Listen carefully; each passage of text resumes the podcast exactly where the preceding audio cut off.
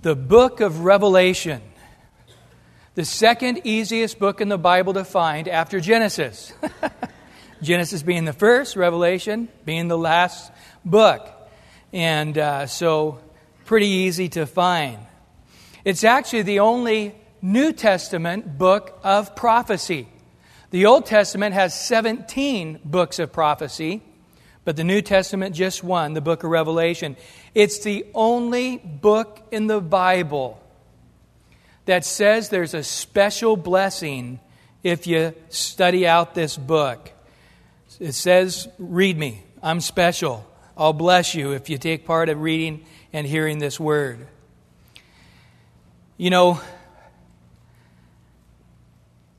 when you go to school, you discover that sometimes in the problems you have, maybe say you're in your English class and you're asked these questions, or in a history class you're asked these questions, if you look to the very back of the book, they have the answers. Chapter 1, answer 1, answer 2, answer 3. And you say, why did I struggle so much when all the answers were in the back of the book?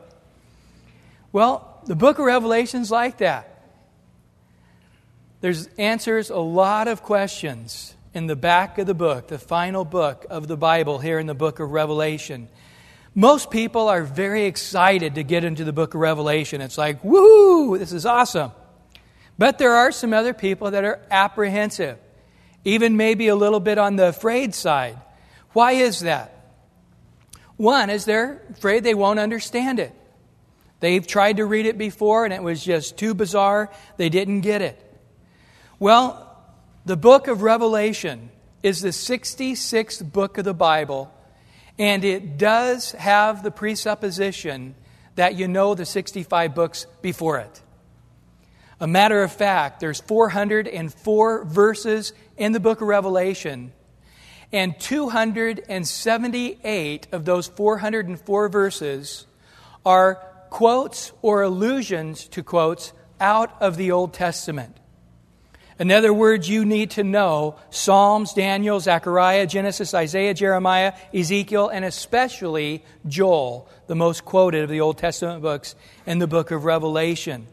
500 references, over 500 references to other parts of the Bible. Guys, 70% of the book of Revelation is simply quoting other parts of the Bible. So 70% of the book of Revelation will be understood if you understand the 65 books of the Bible before it. You know, it was pretty crazy this last year and a half. We studied the minor prophets, we studied the major prophets, and both of them are tough stuff to study. And it finally dawned on me when I began to read the book of Revelation here and study, prepare to teach for it. That's why the Lord had us do it. He was preparing us for the book of Revelation. And uh, it was a wild and crazy time doing the minor prophets in the morning and the major prophets, uh, Isaiah, Jeremiah, Ezekiel, in the evening study. But it was powerful. And it was a very profitable season, uh, to say the least. And uh, the profit of that profitable season is going to go right on as we study the book of Revelation. So hopefully we're quite prepared for the task in front of us. Some are afraid to read the book of Revelation because they're afraid it's going to provoke controversy. You have pre trib and post trib and mid trib and post trib and amillennial, and you have all these different types of uh, ideas that come on prophecy, and especially out of the book of Revelation. There's four basic views to interpreting or to approach and understanding the book of Revelation.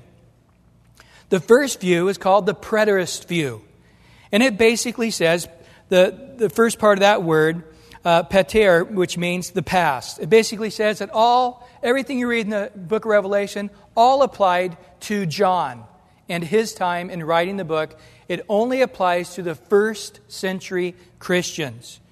And so all of the other things that you see are sort of symbolisms, typologies that apply sort of in a code, if you would, the Christians understood in that first century. So the, the Romans that were persecuting them wouldn't understand it, but yet they got it.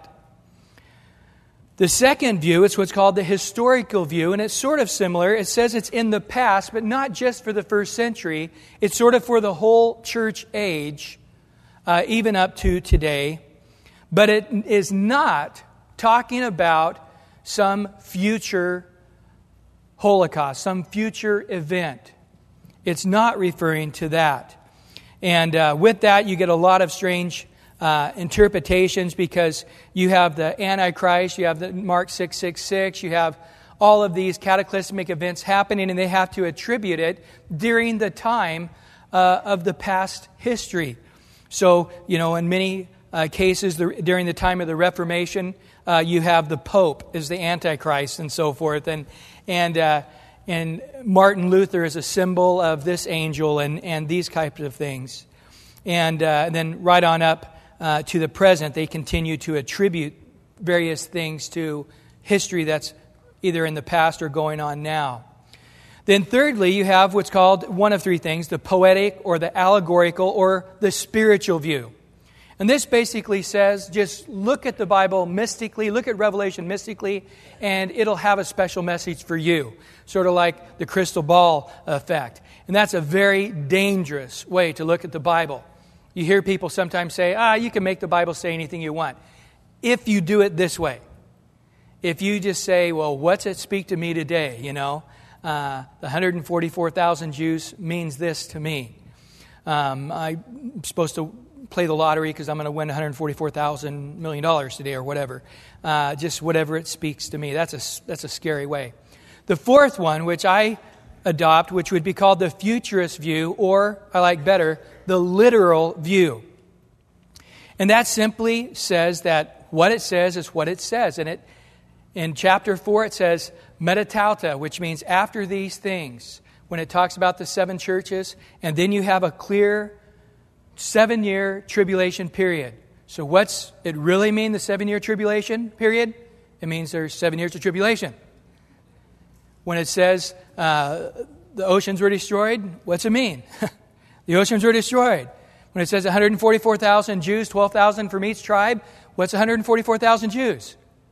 That's exactly what it is. Uh, thousand year tribulation or a thousand year millennial reign. What is a thousand year millennial reign? It's exactly that. And so what you see is what you read. Now, that's not to say that when you look at any literature, whatever the literature is, you have to understand that they can use various types of literary genre or literary types. For example, when you look at the Gospels, most people take that as a historical fact. So if Jesus was sitting by the Sea of Galilee teaching, he was by the Sea of Galilee teaching. They don't try to spiritualize that to be something else. But yet you see Jesus using, for example, hyperboles. Hyperboles, an obvious exaggeration. In other words, uh, Jesus says it's better to pluck out your right eye or cut off your right hand than to go into hell's fire. Now, did he literally mean to say cut off your hand? Of course not. He's trying to give you an emotional understanding with an obvious exaggeration to realize the importance of what he's saying. Just like if I were to say, How many people were at the beach over the 4th of July weekend? And you said, Oh, a billion people. Right. You're such a liar. One fifth of the world's population was in San Diego. Right. You know, nobody expected you to really believe one billion people. You simply gave a hyperbole, an obvious exaggeration, to give a sense of the enormity of how packed the beaches were. And so Jesus said it'd be better to put a millstone around your neck and throw yourself into the ocean and drown yourself than to stumble one of these little children. He doesn't mean to commit suicide. He's not encouraging that. Matter of fact, the Bible is very clear that that's not something that God would encourage. And so you have uh, metaphors, you have hyperboles, you have symbolism. Now, what do I mean in that? I don't mean that you can symbolize everything. So you see this demonic creature and say, oh, that's a helicopter, you know, and an angel flying through space is a, a nuclear bomb, and those kind of things. No, that is not uh, symbolism. We have in the book of Revelation 22 times it says like. In other words, the appearance of. 65 times he says it is as. So we do this quite often when we're talking about things. We just give, we tell you what the appearance is. For example, if you were to read in the newspaper, it says the sun is going to come up or the sun is going to go down. Does the sun really come up? Or does the sun really go down? We know scientifically it does not do that.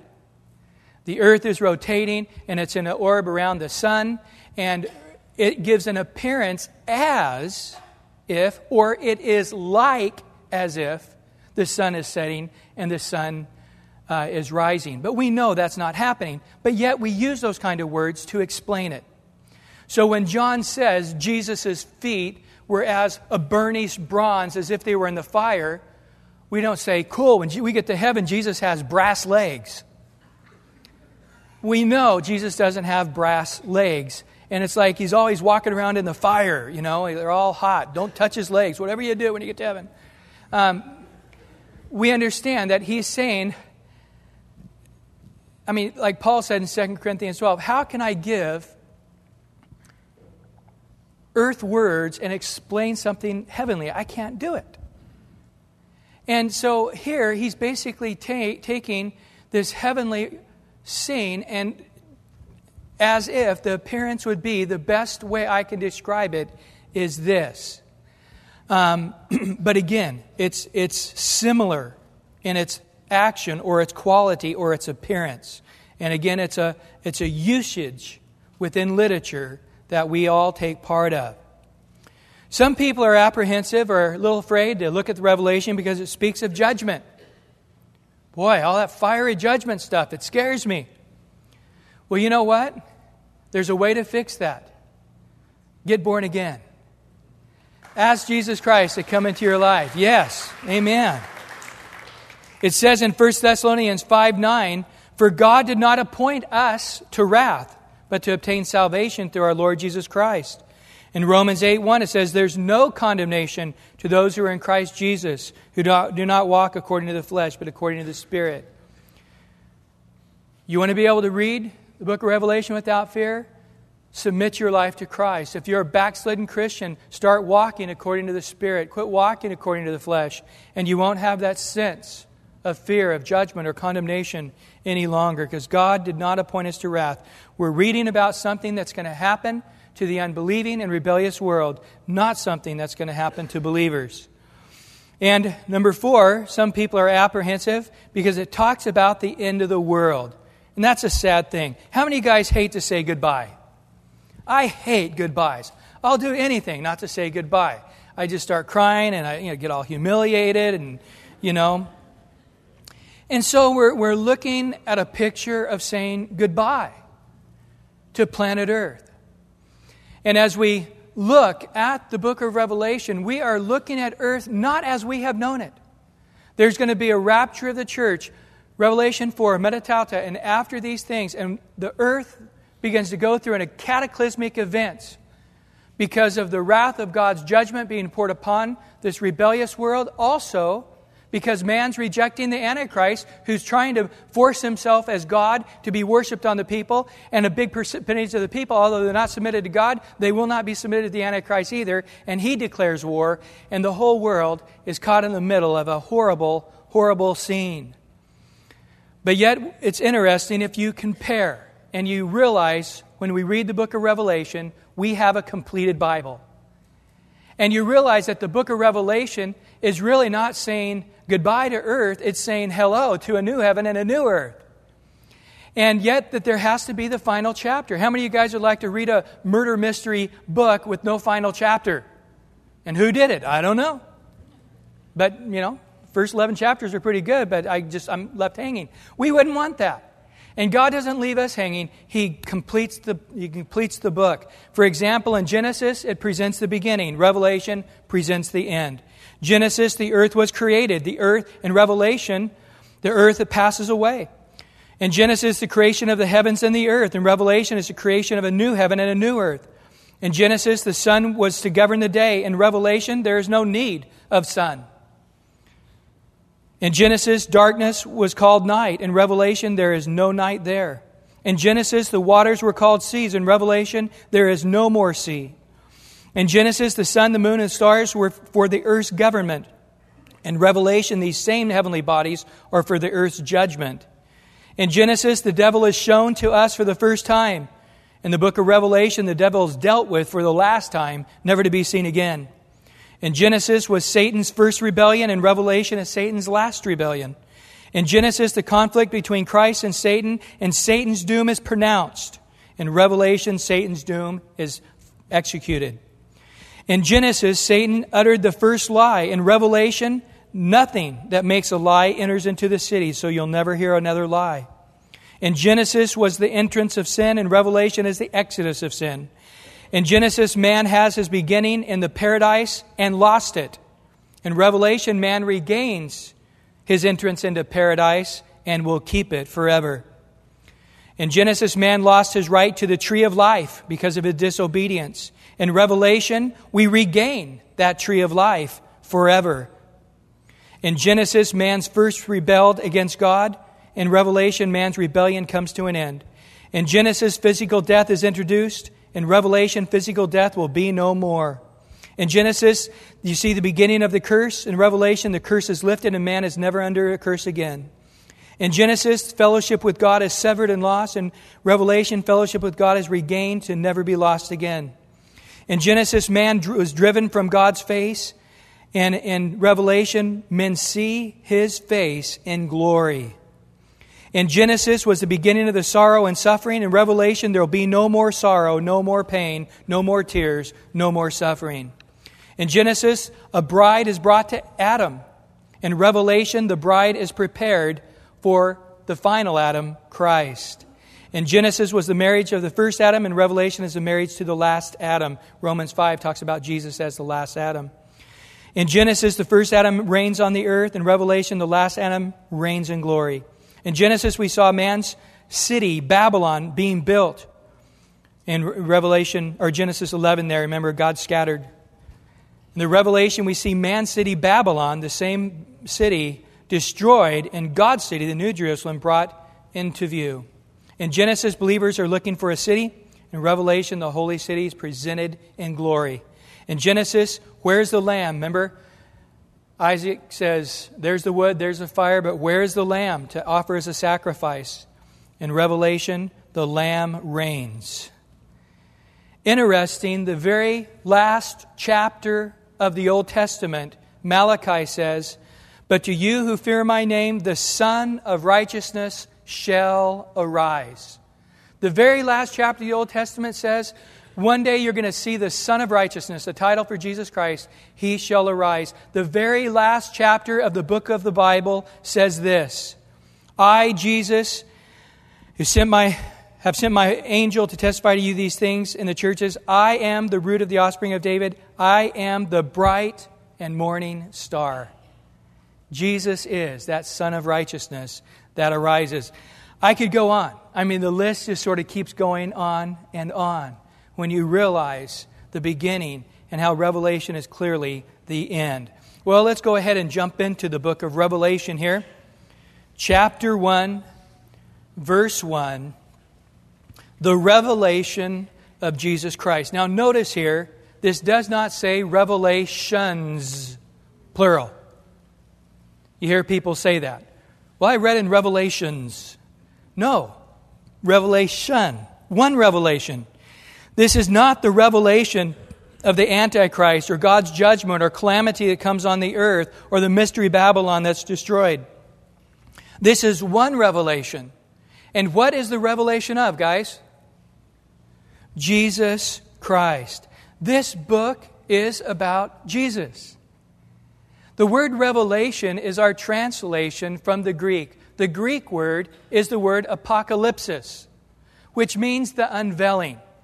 But you hear men and, and movies named and stuff, it makes it sound like it means cataclysm or something. Revelation, apocalypse, doesn't mean cataclysm, doesn't mean destruction. Apocalypse simply means the unveiling. In other words, if I was an artist and I had built this statue and up in my attic I've been working for a couple years and nobody knows quite what I'm doing, and I finally say, I'm going to show you my great work of art. And so we all dress up in tuxedos and eat caviar, and and then finally, you show up, and, and there is this giant blanket covering this something. And I talk a little bit about it and tell about my inspiration. And then finally, I say, and here it is, and I whap, pull off the big giant blanket, and there you ooh and ah as you see my great work of art. That's what this word means. You see, the first time we saw Christ, he came as a humble servant on this planet. He came as the lamb to be slain, and he died. And even after he rose again, they saw him as they had saw him before he raised from the dead, with scars and, and holes in his hands and his brow and, and his side and so forth. But they had not yet seen him in his resurrected state, as he truly would be for all of eternity. And so now we're going to see Jesus for who he really, really is. No longer veiled, but unveiled, revealed unto us. It says in 2 Corinthians chapter 5 verse 16 Therefore from now on we regard no one according to the flesh. Even though we have known Christ according to the flesh yet now we know him thus no longer. We once knew Christ according to the flesh but now we know him thus no longer. You know what this world needs more than anything else a revelation of Jesus Christ and you know what you need you and I need the same experience John had when he saw Jesus. He was completely undone. We need that experience of seeing Jesus. And so if you walk away from the book of Revelation saying, Ooh, let me tell you about the Mark 666, or let me tell you about the Antichrist, let me tell you, you've missed it. You should walk away enamored, in love, with a fresh picture of Jesus. You see, all the Bible speaks of Jesus.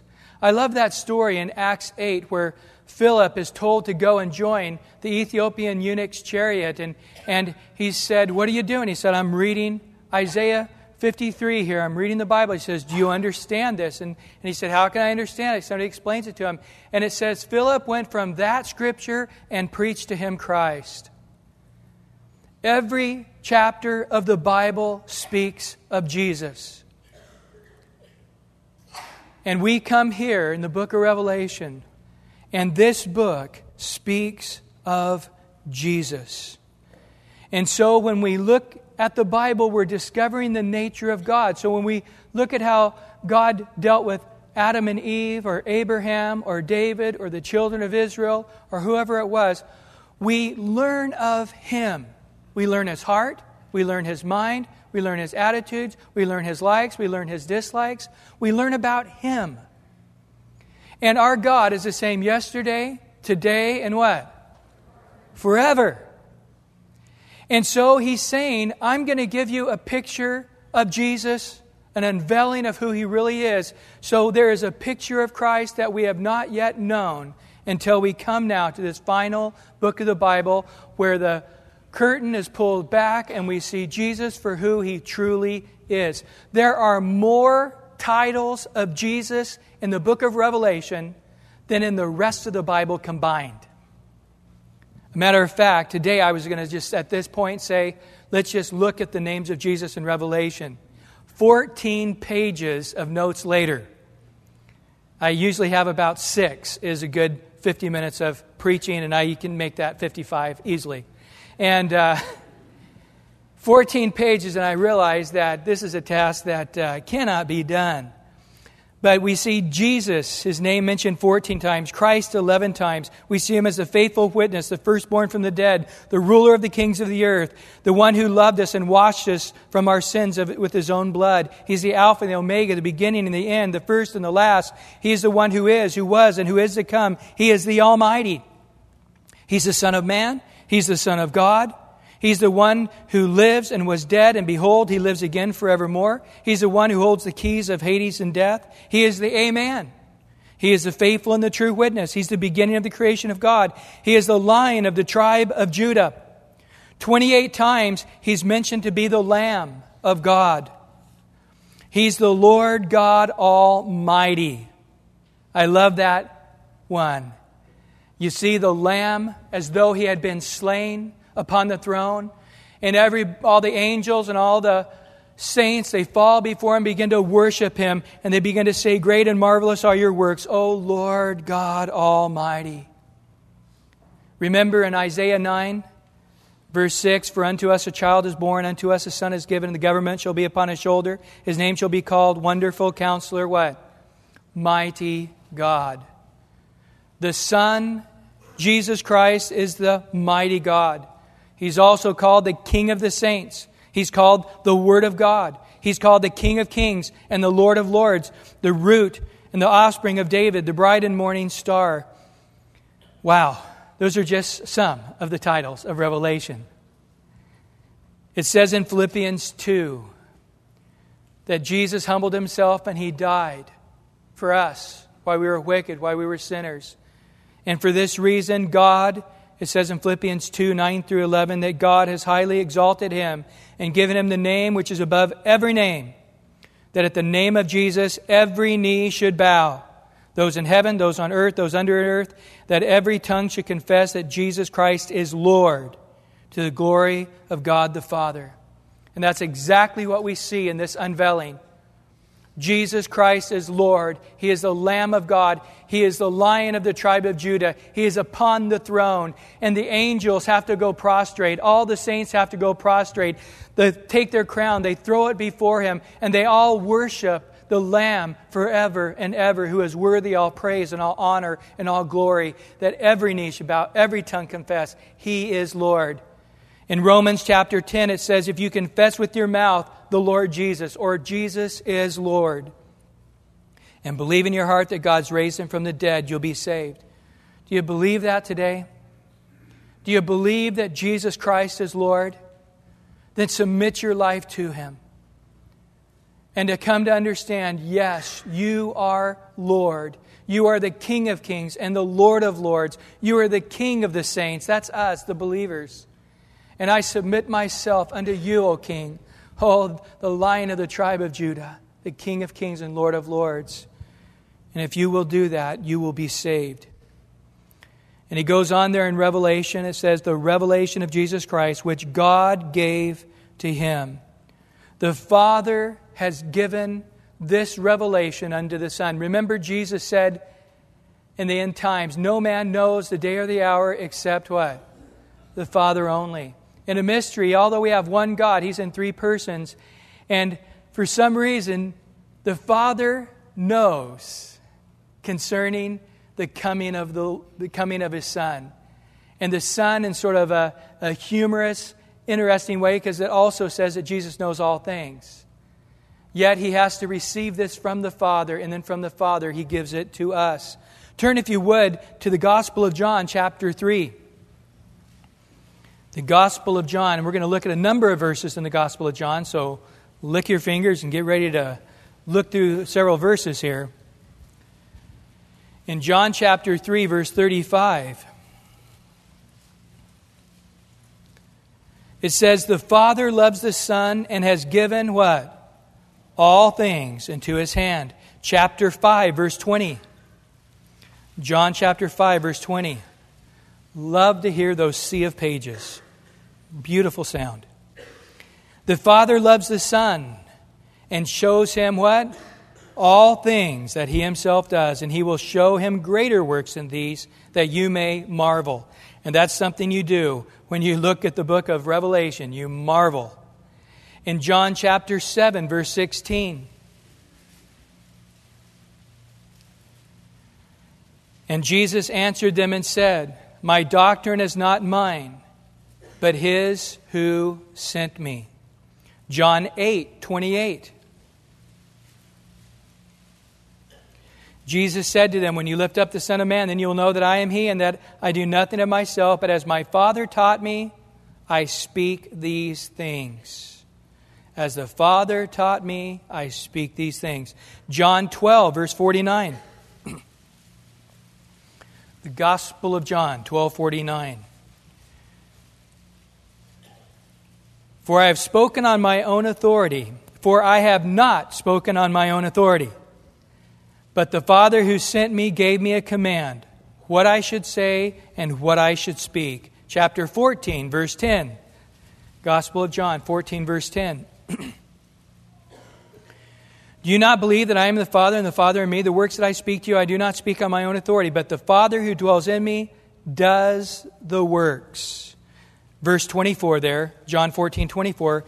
He who does not love me does not keep my words. The words which you hear is, is not mine, but the Father who sent me. John 16, the last one we're going to look at here, verse 12 through 15. I still have many things to say to you. We sure do. Found that one out, didn't we? But you cannot bear them now. However, when He, the Spirit of truth, has come, He will guide you into what? All truth. The Lord didn't hold back on us, guys. For He will not speak on His own authority, but whatever He hears, He will speak. For He will tell you things to come. And that's exactly what He does in the book of Revelation, doesn't He? Tells us of things to come. He will glorify me, for He will take of what is mine and declare it to you. Verse 15 All things that the Father has are mine. Therefore I said, He will take of mine and declare it to you. So Jesus isn't saying, I'm not receiving it from the Father, but He receives it from the Father. The Holy Spirit, the third person of the Trinity, takes it and reveals it unto us. Well, back in the book of Revelation, it says the revelation of Jesus Christ, which God gave him, gave to Jesus. Why? To show to his servants. Guys, Jesus has spoken the book of Revelation to show to you, to show to me, us who are believers, his servants, things which must shortly take place. Now, we do know that God's time of uh, or economy of time is different than our economy in 2 Peter chapter 3 verse 8 and 9. You know it very well. To the Lord a day is as a thousand years and what? A thousand years is as a day. And so you say, "Wow, shortly come to pass. It's been 2000 years since John wrote, you know, since 95 AD, almost 2000 years." Well, it's only been a couple of days. What's the big deal? But in essence, this term shortly takes place I believe is not talking about the distance of time between when the book was written to when these things take place, but once they begin to take place, it's going to happen quickly. And that's in essence what it's saying. That once the prophecies of this book begin, hold on, because it's going to be very, very quick. In other words, you need to get prepared ahead of time. You know, uh, the idea of when to learn about marriage is when you're still single. You know, you have the people say, okay, I've been married two years now. My wife is miserable. Okay, I'm ready to learn about marriage. It's like, well, you know, it would have been good to have done that before you got married. Uh, in the same way with having kids, you know, well, my kid's five years old. He's completely out of control. What do I need to know here? You know, it's good to learn how to be a parent beforehand. In the same way, he's saying, once it starts, all hell's going to be breaking loose, all heaven's going to be breaking loose, both. And to, to try to learn at the same time these things are happening, it's not going to be a good idea. They're going to be swiftly happening. So be prepared. Know them in advance. Know them ahead of time. In Revelation 2 5, Jesus says, I will come to you quickly. In Revelation 22 7, I am coming quickly. In Revelation 22 12, I am coming quickly. In Revelation 22 20, surely I come quickly. And so, definitely within that, although these things are going to happen in a, it's just going to happen immediately. In that seven year period, it's going to be a very quick seven years. The Lord is saying, right behind that, I will come quickly. Indeed, He does. At the end of the seven year period, in Daniel 12, He tells us the very day that the Lord is going to return. And um, so He is going to come quickly at the end of these things. And then He said, I, and He sent and signified it. This is interesting. This word signified, or literally to sign, or also to model. The actual Greek word is what we get our word architect from. And the concept here is like uh, when an architect is, is designing this huge building, what does the architect do? He first builds what? A model. So you can see it. It's a, it's a miniaturized model, and sometimes you can take the building apart and look inside it and so forth. And now with computers, you can get 3D imagery and you can make a model of it. And this is what he's saying I'm actually going to take you, I'm going to take John, I'm going to model this whole thing for him. So he's actually going to get a view of what it's actually going to be like. I'm going to give it a model. In Hosea 12:10, God says, "I have spoken by the prophets in similitudes." This is the same concept, a model, a type, uh, an analogy, an, a replica, if you would. So we see this throughout the Bible. Abraham was a model, a replica of a father willingly giving his son as a sacrifice on the same spot where Jesus later was offered as a sacrifice. Now, he knew he wasn't going to kill his son because in Hebrews it said, God had already said through Isaac, your descendants shall be. So he knew Isaac would live. Even if he had gone ahead and stabbed Isaac, it says he knew that God would raise him from the dead. So although God was telling him to offer his son as a sacrifice, he knew that his son would be coming with him. As a matter of fact, he tells his servants as he's going up to Mount Moriah, he says, Me and the lad will return. He knew that he was not going to have a dead son up there on top of that mountain, but have a living son returning with him.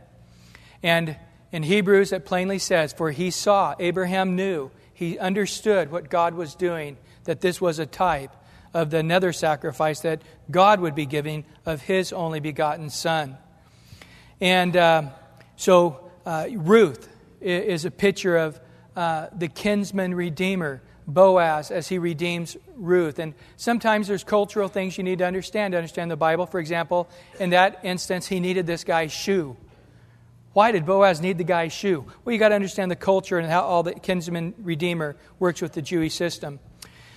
And, uh, and so it's a signal, it's a sign, it's a model, it's an image that I'm going to give of the things to come.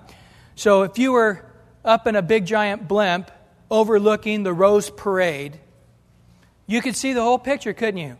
You could see where the bands are taking their first step as they begin the parade. You could see the floats as they're going off, exiting, all in one picture. And this is our God. He's the Alpha and the Omega, the beginning and the end. And He's taking John down, and the blimp is lowering, and He's ascending on one block of the Rose Parade to observe one block of it. And he's taking him to this seven year tribulation period, and he's saying, Get out of the blimp and take a walk. And there he is actually taking a look at the things to come. And again, if you understand the Old Testament, you'll understand the description of the things John is talking about. There's numerology, uh, which is very interesting. We're going to get into that. But then also, he says there, he's going to reveal it, as we learned in John 16, not only by the Holy Spirit, but also he's going to do it by his angel.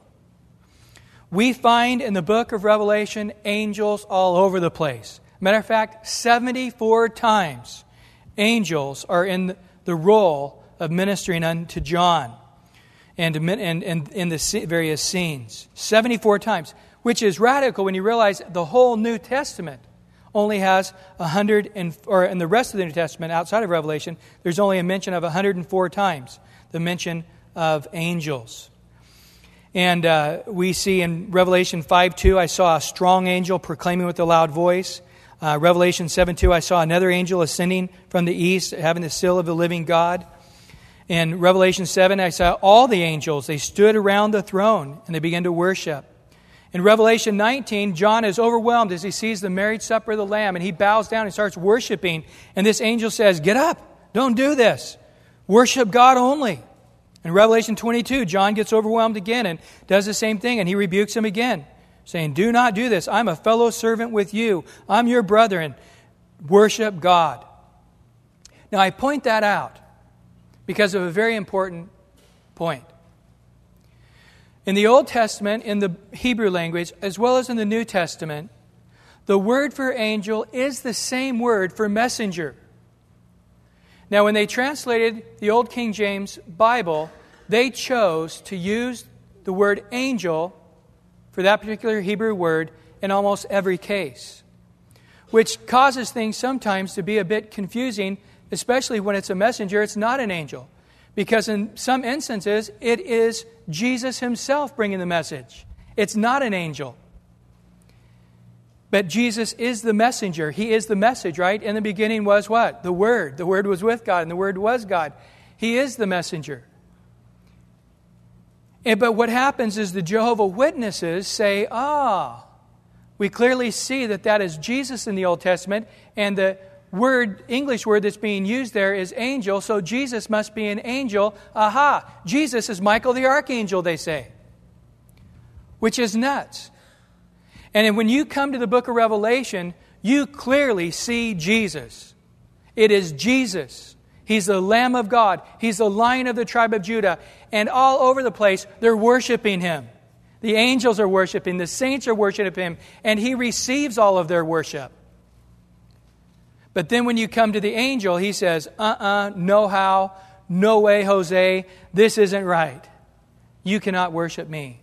Clearly signifying that Jesus is the Son of God. He is no angel. Um, he is an angel. I mean, when I say he is no angel, I don't mean his nature isn't great. He's got a great nature, but he is not an angel. Uh, anyway, can't get out of that one. Let's go to verse 2 here. We're cooking now. Revelation 1, verse 2. It says, Who bore witness to the Word of God, to the testimony of Jesus Christ, to all the things that he saw. He bore witness to the Word of God. John realized this is the Word of God. He's making it clear hey, guys, this isn't my thought, this isn't my impression, this isn't the pizza I ate last night. This is God Himself speaking, and what I'm writing is the Word of God. A matter of fact, in Revelation 22, verse 18 and 19, he says, change one word of this. One word. And all the plagues that you read are going to come upon you. Take the seven year tribulation period, and in an instant, take all that wrath and put it upon your own head if you change one word of this. And so he understood this is the Word of God, and it's the testimony of Jesus Christ. A testimony, a witness. If you had a witness on a stand in the court, tell me what you know. Jesus is the witness. It's from him. Guys, do you get it? This is to you. As we study this book, Jesus wants to speak to you. Several times he's going to say, He who has ears to hear what? Let him hear. John is saying, guys, this is the Word of God, the living Word of God, and Jesus wants to speak it unto you. Jesus wants to breathe it unto you. And as you go to the Word, realize the Lord is speaking to you. Isn't that awesome? Now, all the Bible is that way, isn't it? All Scripture, it says in 2 Timothy, is inspired of God. All Scripture. But yet, in a special way, this is the Lord's final word to man. This is the final Logos, the final God breathed message unto man to this planet. And he says, Get it. This is straight from Jesus Christ to you, his servants, to all things. In other words, the Lord's not holding us back. In John, he says, I call you friends, and everything the Father showed me, I have shared everything with you. And here he's saying it again the testimony of Jesus to all things. And again, John said that he saw. 49 times in this book, John says, I saw this. 28 times he says, I heard this. So again, this is not John's impression of what it seemed like, of, well, I'll give it my best shot. This is the Word of God. He saw it, he heard it, he was there, he experienced it. And in verse 3, as we finish up today, Blessed is he who reads and those who hear the words of this prophecy and keep those things which are written in it, for the time is near. This is the only book of the Bible that says, Read me, I'm special, and I'll give you a special blessing if you do so. Anybody need a special blessing? Okay, you came to the right place because we're going to have it. Part of the reason, I think, is because you've already experienced it this morning. It's tough stuff. This isn't the narrative part of the Bible where, you know, David killed Goliath with a stone and woo, this great story. We had a great story time this morning. We can all go have some milk and cookies now and it's not that way. In Proverbs chapter 2, it says, if you want wisdom, you got to dig for it like a buried treasure. So when you come to the book of Revelation, you've got to roll up your sleeves, get ready to get blisters on your hand, and start digging away. You're going to get sweaty, you're going to get dirty, until we finally hear the clink of the metal on top of that treasure chest. And when we open it up, you know what we're going to discover? Exactly what the Lord said to Abraham I am your shield, I am your great reward. As we dig and find the unveiling of the book of Revelation, we are going to discover Jesus in a new and a wonderful and a fresh way. And so, to those who read it, in Psalms 1, he says the same thing. Those who meditate in God's word day and night are going to be like a tree planted by the rivers of water, bear fruit in their season. Whatever they do will prosper. Boy, is that a pretty radical blessing? Now, if you've tried to read the Bible every day, you know how hard it is. Not because the Bible is not a wonderful book to read, it's because we are in a fallen world, in a fallen flesh, with a thousand demons waking up with you every morning to make sure you don't read the Bible. And you've got to fight to read the Word, don't you? You've got to focus like on nothing else. Read the newspaper, all the demons will leave you alone. Kick on the morning news, all the demons will leave you alone. You go to your Bible, and all of a sudden, all the windows of hell open up, and they're going to keep you from the Bible because Satan doesn't want you to be strong. He doesn't want you to bear fruit. He wants your leaf to wither. He doesn't want you to prosper in everything you put your hand to. But God desires it, and He knows what a battle it is, and so He's given such a blessing with all of the Bible. In Joshua chapter 1, He says the same thing. If this word doesn't depart from your mouth, you meditate in it day and night, it says you'll make your way prosperous, and then you'll have a good success. So, reading the word or meditating in the word, chewing on the word, and then also hearing it. Now, notice there the word reads is plural. You can't just casually read the book of Revelation and say, Oh, I've read the Bible. You know, you always have people that say, Well, you know, the Bible says, I've read the Bible. Well, you know what it says in Hezekiah chapter 2, verse 3. Of course I do. Well, that's not a book of the Bible, that's one of the kings. So I know you really haven't read the Bible. And uh, so there's a lot of people that say, I read the whole Bible. I know what the book of Revelation says. Oh, really? Um, here it says reads, plural. So I encourage you to go home and read the whole book of Revelation this week and keep doing it every week while we're studying through it. And then also to those who hear it. And so, as it's being spoken, as it's being preached, as it's being taught, there's a power in that as well. And then, of course, keeping it. We must be doers of the word, not just hear the words only. For the time is near. The Lord knew there would be a point when people are reading this and as we read it, we are going to discover it's now. The table's been set. You can smell the bacon in the kitchen. It's frying. We're here. This book is for us probably more than any other time in history. It's always good. There's always been a tension. The Lord's coming could be any day. But as we read this book, we're going to discover the Lord's coming is now. In the Gospel of Luke, it tells us, you'll know, because it'll be like the days of Sodom and Gomorrah. What was Sodom and Gomorrah? It was a society permeated by homosexuality.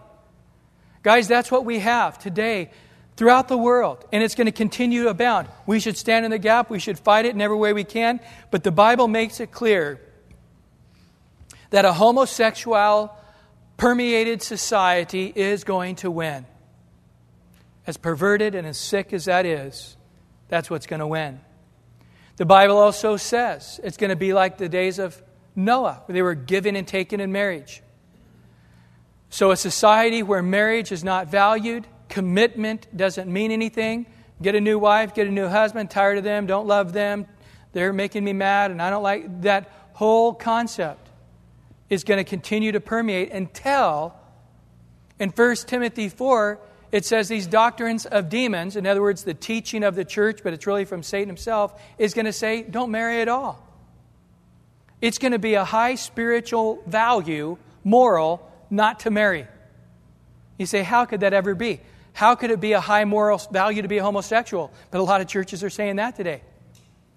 Matter of fact, if you don't accept homosexuality, you're evil. Good is evil and evil is good, just like the Bible says.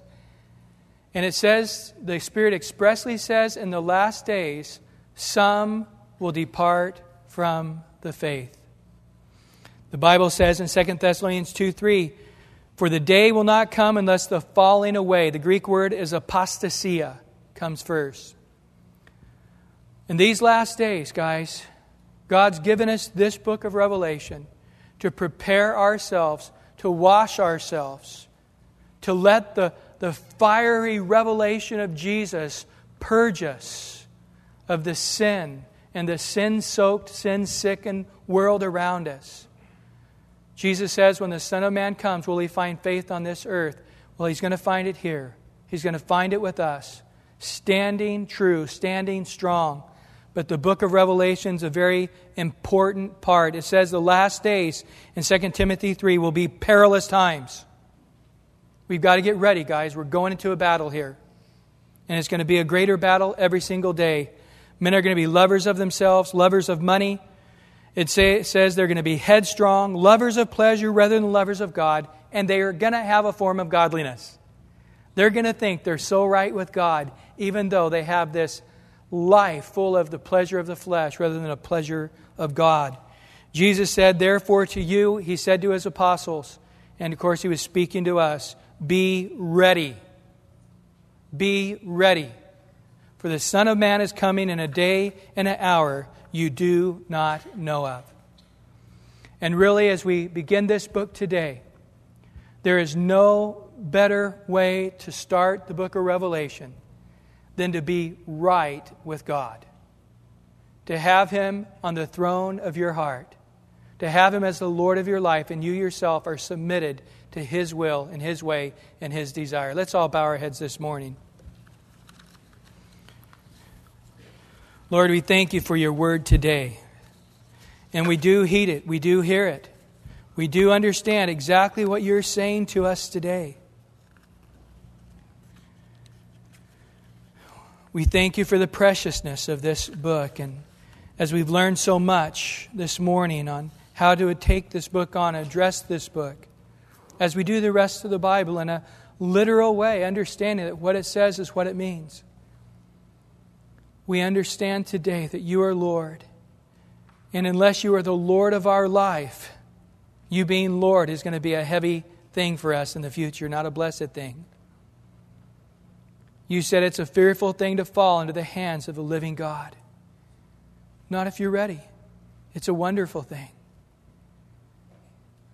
You said the steps of a righteous man are ordered by the Lord, and though he falls, you'll hold him up with your hand. When we are living a surrendered life to you, to be caught in your hand is a beautiful, wonderful thing. The lambs being carried in the arms of our precious shepherd. As all heads are bowed, nice close this morning. If you're here today and you're saying, That's me, my life has not been submitted to Christ. Or maybe you're saying at one time it was, but it hasn't been as of recent. Maybe you're here today for the first time saying, I got it. Jesus loves me. He died for me. He rose again for me. And I need to give my life and to surrender to His will and His way. I want to receive Christ today. Or maybe you're here saying, I knew that and I understood that, but the cares of this life, the desire for pleasure over the desire of God has taken control of me. And I've been going through an incredibly difficult time because I've been living a life of the flesh rather than the spirit. And the hand of God is upon me. And I don't want that anymore. I want to surrender my life anew and afresh to Him. Either way, just lift your hands right now. Just say, Pray for me. That's me. God bless you. Yes. Many, many hands. Are there any others? Just lift them right now.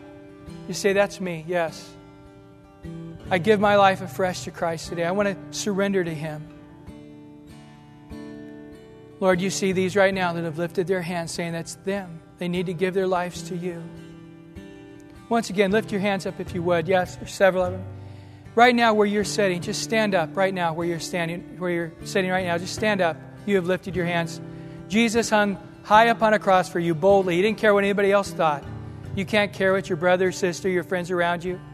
There's a number of others of you that maybe didn't raise your hand, that God's calling you to Himself. Your pride, your stubbornness that's messed you up so far, is going to really mess you up today. Jesus said, Come unto me. I'll take all your sins away. I'll be faithful and righteous to cleanse you. The Lord today wants to write your name in His Lamb's book of life. And He wants to give you not only the gift of eternal life, but a fellowship with Him now. And what I'm going to ask right now, those who are standing, and there's many others, I want you to come forward and stand right here in front. Just get up out of where you're at right now and just come and make your way right now. Jesus said, If you're unwilling to proclaim me before men, I'll be unwilling to proclaim me before my Father. If you're willing to stand before men, I'll be willing to stand before my Father and all the holy angels proclaiming you. There's many others. Make your way right now. Thank you, Lord. Thank you, God. Thank you, Lord. Thank you for touching these hearts. We're going to stand right now, and there's many others of you that need to make this same walk, and do this right now if you would. Let's all stand together. Just come right now. It's Just going to give it one more second. Giving you my heart, and all that is within me. Is there any others? Come now. It all down for the sake of you, my King. Thank you, Lord. Thank you, God. Giving you my You do it, God. Is there any others? laying down my Come. rights, giving up my heart for the promise of new life. If I could have the pastors and elders and their wives come and join, we're going to need some more down here. Lord, we thank you again for touching so many hearts here today, and we believe you, Lord. You're an awesome God who hears and heals and receives us by faith alone, and we come to you today. Years ago, somebody helped me pray a prayer, and I was so appreciative. I didn't know what to pray. I'm going to pray a prayer and let it express the attitude of your heart this morning, and God will receive you to Himself. Let's all, as a family, pray to make these here at home feel comfortable. Dear Heavenly Father, I know that you love me, that you sent your Son for me to be punished in my place, to take away all my sin. I come to you now. Forgive me. I am a sinner. Cleanse me. Thank you, Lord. Thank you for the death and the resurrection of Jesus. I submit myself to you now. Your will, your way, your desire. Give me grace now to seek you with all my heart and to love you with all my heart, to have nothing else in front of you. I give myself wholly to you. Thank you for writing my name in the book of life. In Jesus' name. Those who come forward, just hang out just a minute. I want to encourage us for a minute. And Lord, bless everyone else who've heard your word in truth today. Do a great, great word of encouragement in all our hearts. In Jesus' name.